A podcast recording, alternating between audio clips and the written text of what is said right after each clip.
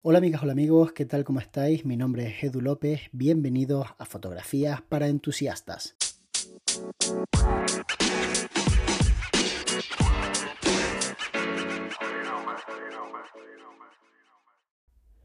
Para mucha gente poner precio a su trabajo es posiblemente de las cosas más incómodas y difíciles que tiene que solventar cuando empieza a ganarse la vida como fotógrafo o fotógrafa freelance. Indudablemente ponerle precio al trabajo conlleva un riesgo y es el riesgo de que nuestro precio sea demasiado alto para la persona que nos quiere contratar y por tanto rechace la idea de contar con nosotros, con nosotras, para desarrollar ese trabajo. La sensación de haber perdido a un cliente es muy potente. Y esa sensación de fracaso a menudo la relacionamos directamente con el precio que hemos puesto y no le buscamos un mayor análisis, simplemente nos quedamos en que el precio no era el correcto. Casi nunca las personas que se dedican como freelance a ofrecer su trabajo piensan que a lo mejor la culpa no es suya, sino que el cliente pues no está preparado para contratar un servicio como el que ellos están ofreciendo. Vamos a poner un símil para que entendáis que no se le puede gustar a todo el mundo, ni tampoco podemos acertar con el precio en todas las circunstancias. Imagina que quieres comprar un pantalón y has decidido, has optado por comprar un pantalón vaquero, un pantalón que yo creo que todos tenemos en nuestro armario. Habrá personas para las que comprar un pantalón vaquero sea algo casi rutinario y compren continuamente vaqueros, de tal forma que el precio que están dispuestos a pagar por ese pantalón no pueda ser demasiado alto, porque al tener que comprar muchos pantalones con diferentes estilos, no se pueden permitir pagar por un solo pantalón 110, 120, 130 euros preferirán pagar 20, 30, 35, 40 euros por pantalón. Estas personas pueden cometer el error de entrar en la tienda de Levis y al mirar los modelos darse cuenta de que el precio es 3, 4 veces superior a los que están dispuestos a pagar. En ese momento se irán horrorizadas de la tienda pensando que cómo pueden pretender cobrarme un pantalón vaquero que lo venden en muchas otras tiendas por 20 y 30 euros a 110, 120, 130 euros. Quienes compramos en Levis entendemos que lo que nos ofrece Levis es calidad, es un patrón perfecto que encaja maravillosamente bien con nuestro cuerpito e incluso tienen diferentes estilos para diferentes tipos de cuerpos, de tal forma que la persona que te está atendiendo dentro de la tienda le aporta un valor añadido a tu compra al explicarte que a ti te va mejor este tipo de pantalón por la forma de tu cuerpo. A lo mejor eres una persona que tienes tremenda cadera y después eres corta de piernas, no eres muy alta. De tal forma que Levis, de una misma talla, te ofrece la posibilidad de comprar diferentes largos. Pero todas estas cosas que quienes somos clientes de Levis apreciamos y valoramos y que estamos dispuestos a pagar por este valor añadido, hay otras personas a las que no les importa en absoluto. De hecho, ni siquiera se preocupan en saber por qué Levis vende más caro un producto que en otras tiendas puedo conseguir tres y cuatro veces más barato.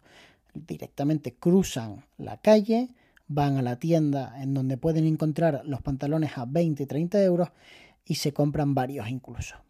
A veces se gastan el mismo dinero porque no era una cuestión de poder adquisitivo, era una cuestión de que esas personas no conciben la idea de comprar en Levi.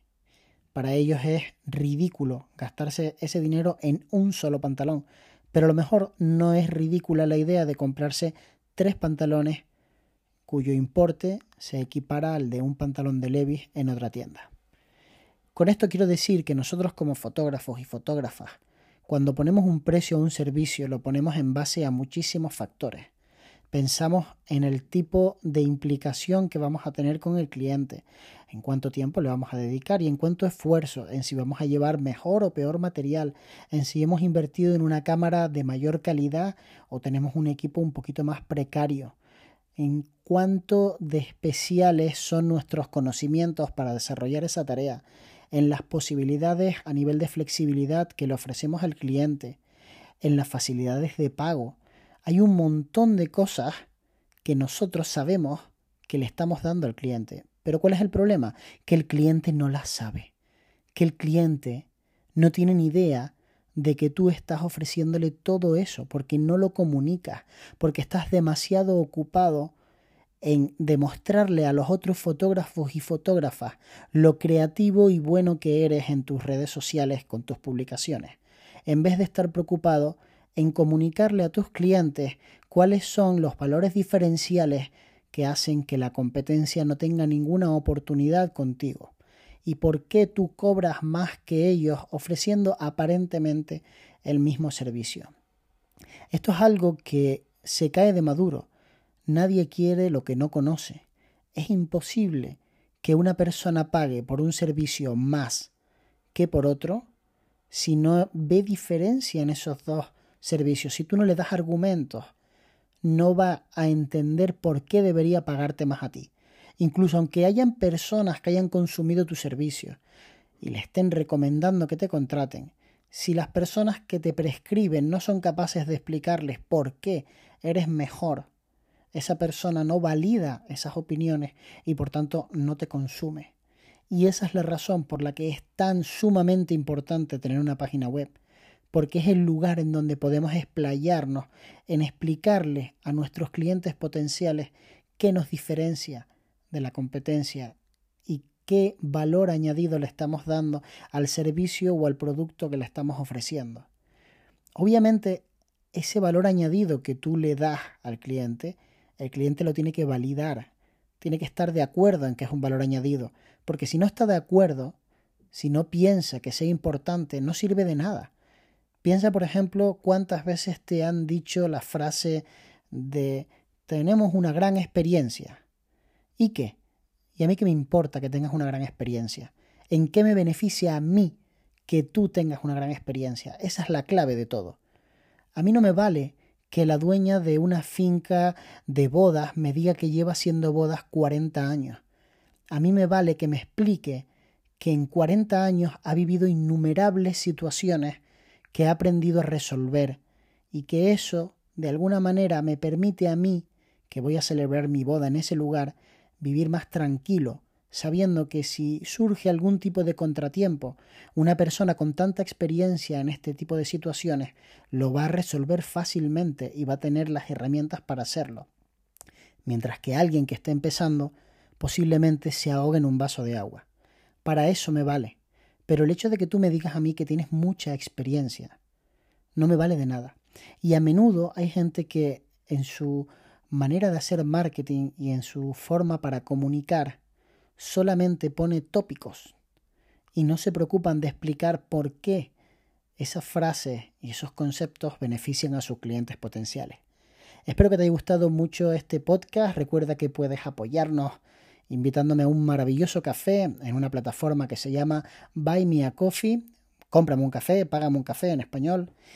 Slash barra lateral Edu López. Y si lo haces, por supuesto, te lo agradeceré en mi Instagram, que es arroba estudio. Ya de paso te animo a que me sigas si no lo hacías. Nos vemos muy pronto. De hecho, nos vemos mañana.